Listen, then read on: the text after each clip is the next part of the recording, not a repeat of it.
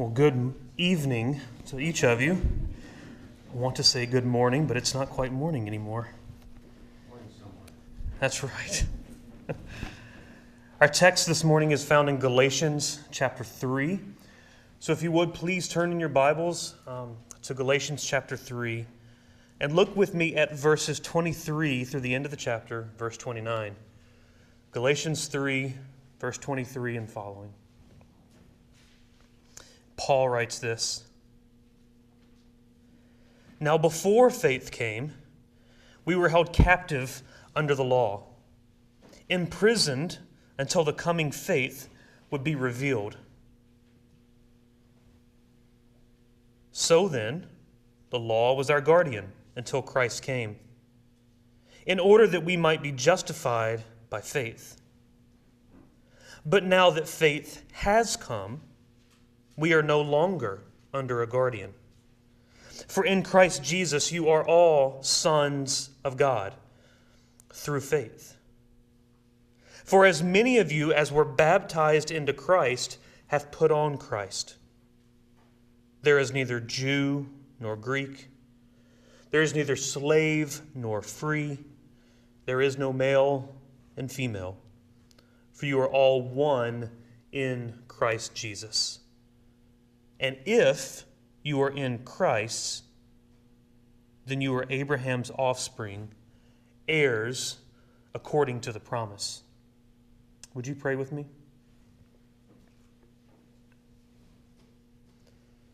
Our Heavenly Father, you are holy, you are righteous, you are just. But because of the finished work of Jesus on the cross, his death, burial, resurrection, and ascension, we have every right to call you our Father. Because we are your children, we are your sons. And I pray this morning that as we walk through this text that um, has tripped people up for centuries, God, would you make it abundantly clear to us what you are getting across, what you mean?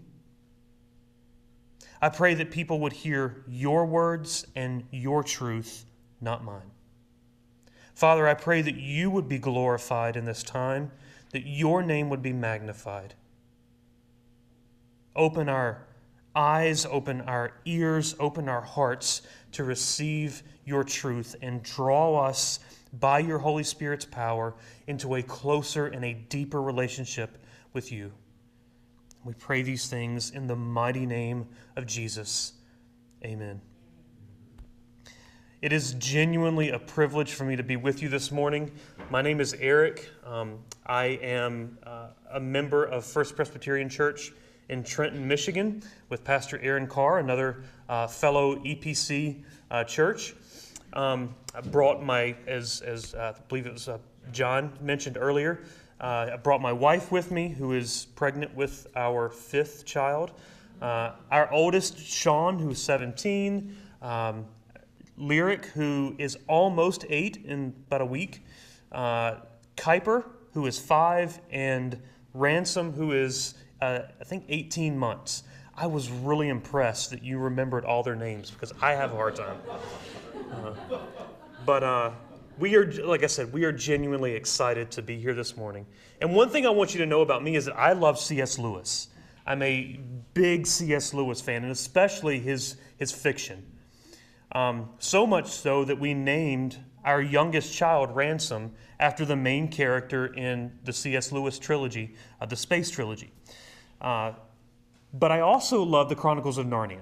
Most kids do, but as an adult, I also love the, the Chronicles of Narnia. And my favorite book in that, uh, in that series is The Horse and His Boy. Some people love the book, some people hate the book. But for me, it's my favorite. And the story of The Horse and His Boy is about a boy named Shasta. And he finds out that the man that he's living with is not actually his father, but this man is going to sell him into slavery. And as he's trying to figure out what to do, he comes across this Narnian horse that can talk. His name is Bree. And they decide that they need to get away. They need to escape. They need to run away. And so they do that. And as the story progresses, you see Shasta grapple with the idea that he's nothing more than a runaway slave. And as the, uh, but in the, the end of the book, you find out that Shasta's real name is Cor, and that he is the long lost son of King Lune. And as the book ends, you see King Lune putting his long lost son to bed, and he says these words And tomorrow, Cor, he added, shalt come over all the castle with me, and see the estates, and mark all its strengths and weaknesses for it will be thine to guard when I'm gone. Thou art my heir, the crown comes to thee. See, when the Father was revealed, Cor was no longer seen as a slave, he was seen as a son. And since he was the son of a king, he began to live as the son of a king. And in our text today, Galatians chapter 3, verses 23 through 29, we see the exact same thing. Since we are sons of God, we are to live as sons of God. Look with me at verses 23 and 24. Before faith came. Before faith came. What does Paul says? Say? Now before faith came, we were held captive under the law, imprisoned until the coming faith would be revealed. So then the law was our guardian until Christ came. Now, before faith came. What does this text mean when it asks, or when it says before faith came? It's not the way that we usually use the term faith. See, a lot of times we think of faith as you must have faith, you must possess faith in Christ. Hebrews 11 1. Now, faith is the substance of things hoped for, the evidence of things not seen. Yes, this is what faith means, but it's not the way that Paul is using it here in this passage. And we know that it can't mean this because there must, he assumes that there is a before faith. And we've seen in our Old Testament lesson and in our New Testament lesson that Abraham possessed faith. For he believed God. He had faith in God. He had faith in the promises of God, and it was counted to him as righteousness. See, faith isn't something that magically appeared in the New Testament. No, faith has always had an object. Faith in something faith in someone. And in our passage, this is exactly what the apostle is referring to the object of our faith, the fulfillment of all the messianic prophecies of the Old Testament. It's the coming Messiah that all the Old Testament saints looked forward to. It's the Messiah who came that we look back to. Now, before faith came refers to that time when the promises of God had been given, but no fulfillment had been seen.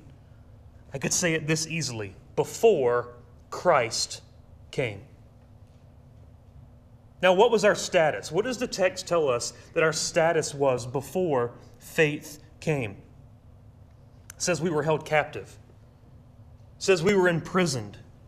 It says that we were under a guardian or a schoolmaster or a tutor. Now, when you think of those words today, they don't carry quite the same context that they would have carried to someone in the first century when Paul was writing to these churches in Galatia. Now, a guardian in the first century was a slave who was put in charge or in authority over someone who was an heir of an estate but was not ready for that role as the heir of an estate. They were given the task to teach them what Greek was. They were given the task to restrain them. They were given the task to discipline them, often harshly.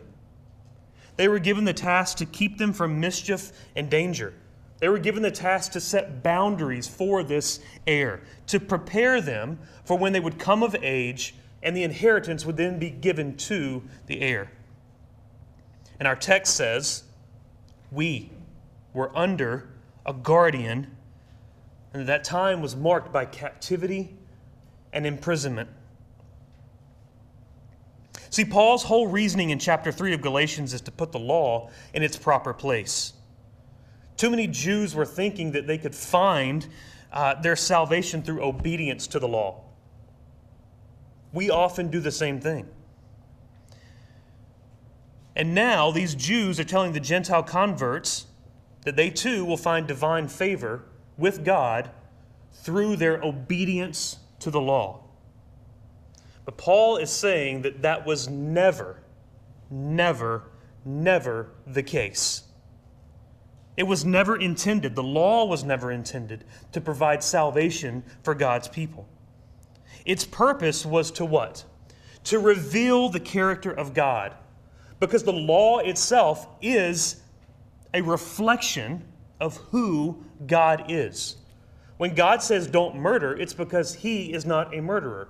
When it says don't steal, it's because God is not a thief. When it says don't commit adultery, it's because God is faithful.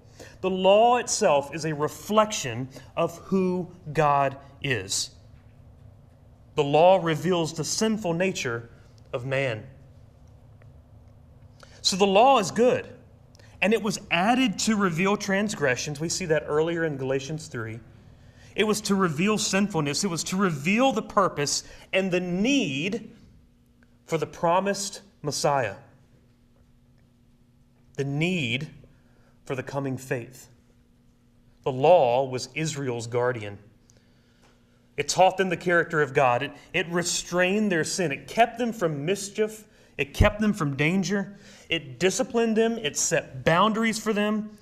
But because they were unable to keep the law, it imprisoned them. It held them captive. It enslaved them. And yet, all this time, Israel was looking forward. Before faith came, they were looking for Christmas. They were looking ahead to when the Messiah would come. They were looking ahead to when the Messiah would free them from their bondage. They were looking ahead to when the Messiah would set them free from the bondage of the law, from the guilt and the penalty of their sin. But until that time, they were held captive. They were enslaved. They were imprisoned under the authority of a slave. And all this time, they waited for Christmas. They waited for Christ in order that they might be justified by faith. Faith in the person and the work of Christ, justified by Christ Himself. I'm reminded of one of my favorite Christmas songs, Oh Holy Night. Probably my favorite of all Christmas songs. The first verse says this Oh Holy Night, the stars are brightly shining it is the night of our dear Savior's birth. Listen to this line Long lay the world in sin and error, pining, languishing, waiting without hope until he appears. And our soul feels its worth. The world waited in chains for the glorious Christ to appear. Before faith came, we were in bondage, we were slaves. But now, verse 25. But now that faith has come, we are no longer under a guardian. See, Paul tells us in verse 25 that the promised Messiah, that glorious Savior, did appear. Long lay the world in sin and error, pining, languishing, grieving, until he appears. But now that faith has come, we are no longer under a guardian. See, when the promised Messiah came, he set us free. He set us free from our guardian. He set us free from our imprisonment. He set us free from our enslavement and from our captivity. No longer are we regarded as slaves, but we are regarded as sons. But now that faith has come, we are no longer under a guardian. Verse 26 For in Christ Jesus you are all, all sons of God through faith. The result of faith coming, the result of the promised Messiah coming, is a change in relationship to the Father. Before faith, we had a guardian. Now that faith has come, we are sons of God. Now, depending on your translation, some will say we are all children of God. And there's a sense in which that is correct, but it misses Paul's point.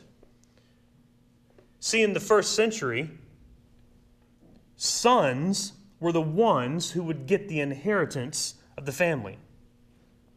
Daughters would not receive the inheritance. So when Paul says sons here, he means it.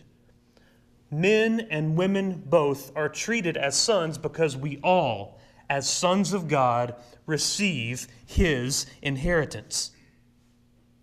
Paul is arguing that before faith came, we were heirs who were not yet ready for the role of heirs.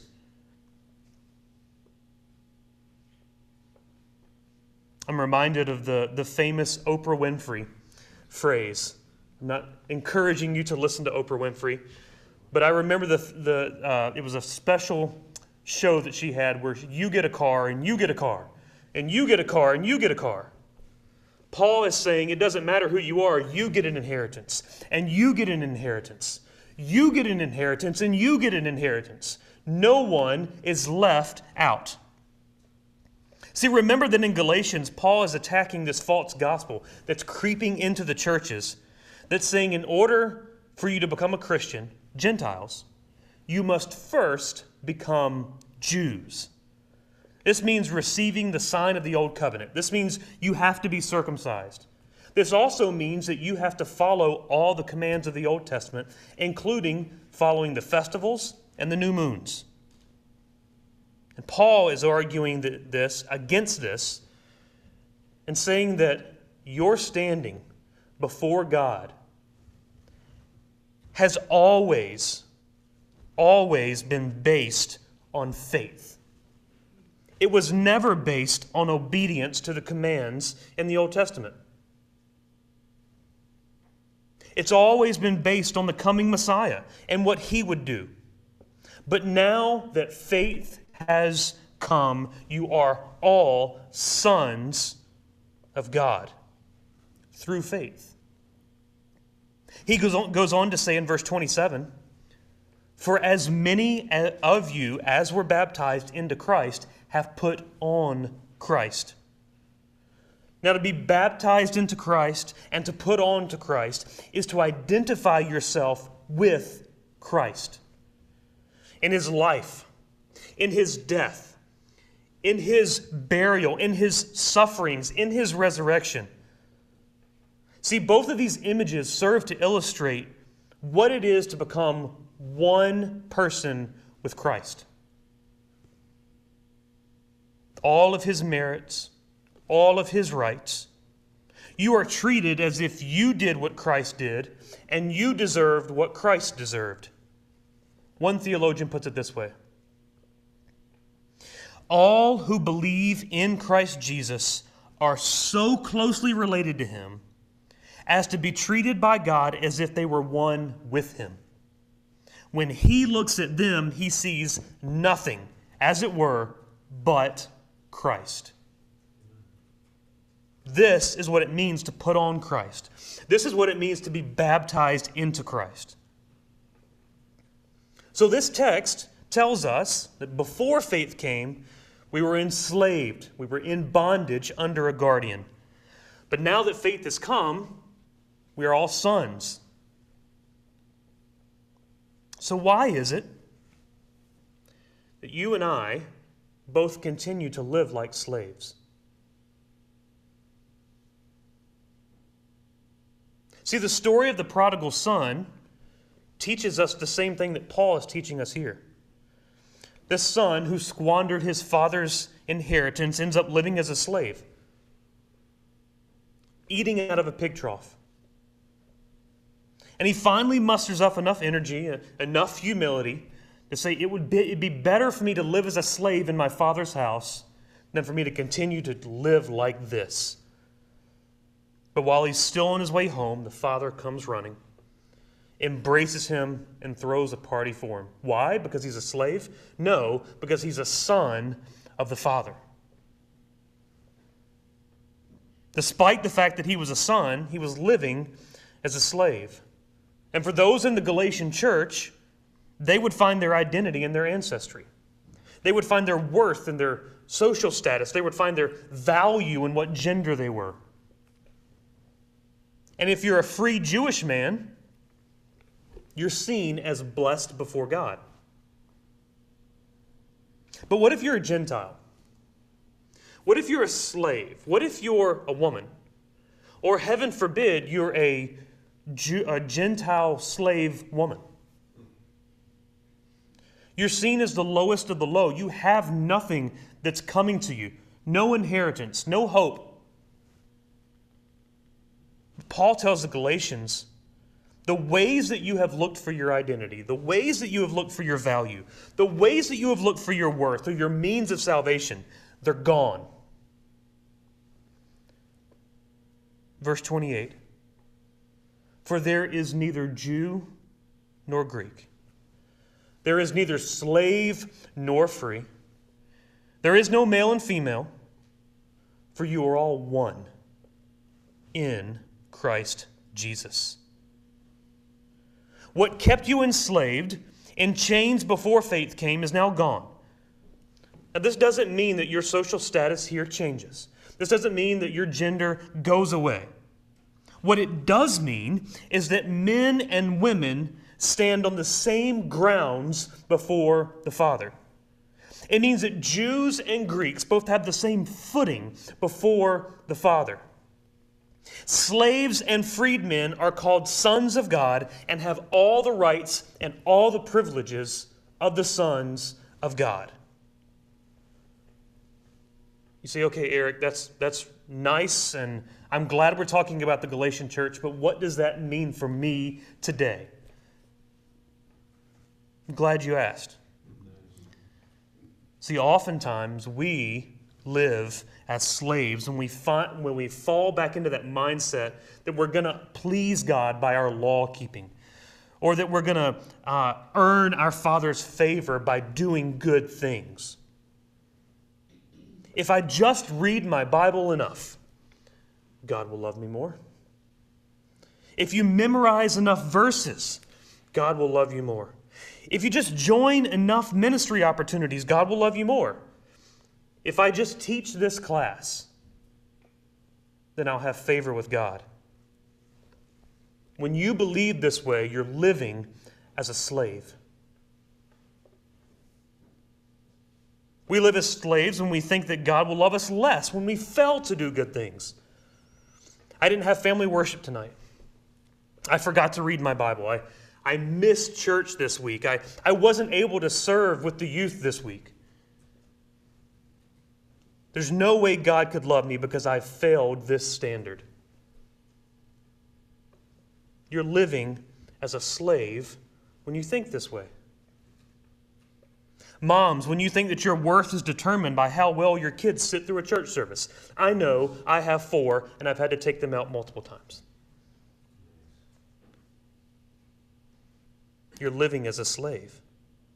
Dads, when you think that your value is directly related to your job directly related to promotions, directly related to demotions, raises, or just being let go. When you're thinking this way, you're living as a slave. But, hear me. Though you and I live like slaves day in and day out, we can take comfort in the fact that we are not slaves. Faith has come and his name is Christ Jesus. And in Christ Jesus, we are all sons of God through faith. And how do we know this? It's manifested in our baptism, it's manifested in our daily putting on Christ. Christmas is my favorite time of the year. It always has been, more so than my birthday growing up. I loved Christmas more.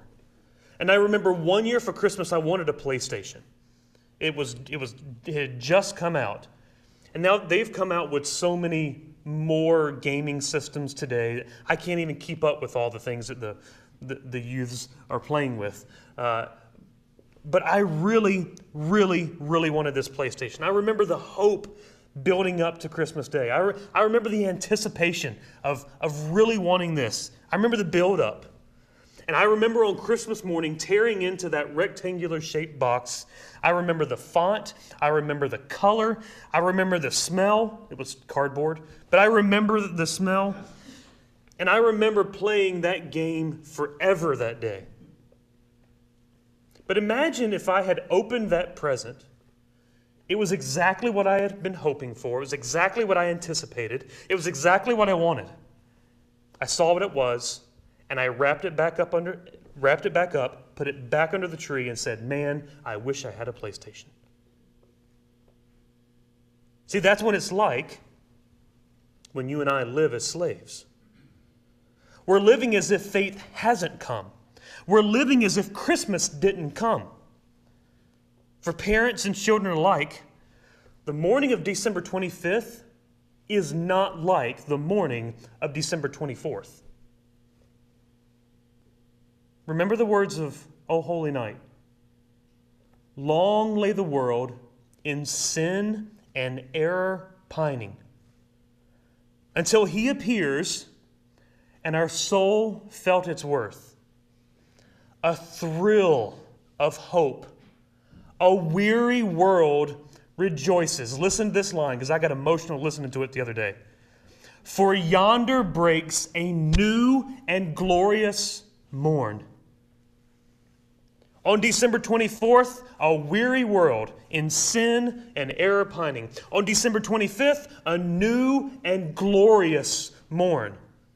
On December 24th, enslaved by the law, held captive by a guardian. But, uh, but on December 25th, we have been declared sons of the living God.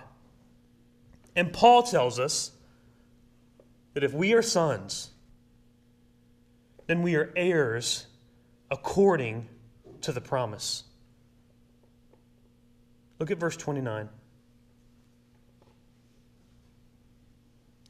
And if you were Christ's, then you are Abraham's offspring, heirs according to promise.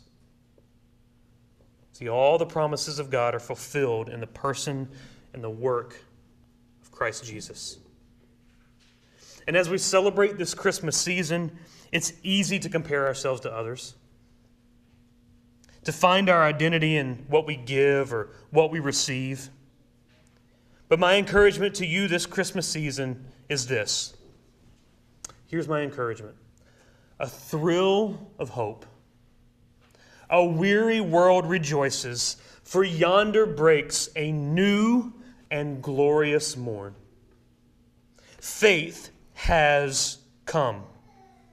And we can rest in the finished work of Christ. We can rejoice in the fact that we are all counted as sons of God. Faith has come, and his name is Jesus Christ. Would you pray with me?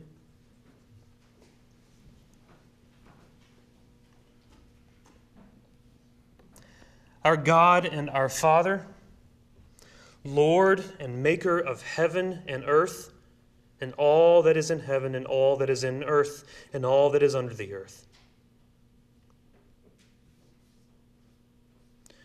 You are truly our Father, and we are truly your sons. You have given us life, and you have given us breath, and you have given us meaning. And Father, we ask you to forgive us this morning. Forgive us for living as slaves. Forgive us for attempting to find our worth and our value in doing good deeds. Forgive us for thinking that you love us less when we fail to do good things. God, help us to live as sons of God.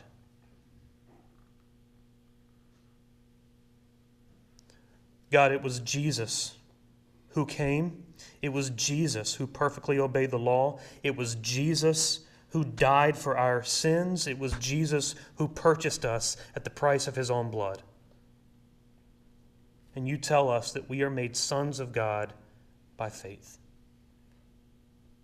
So help us to trust you, help us to believe you. And God, I pray that when we leave this place today that we we go out with a different mindset, a mindset that more closely matches you.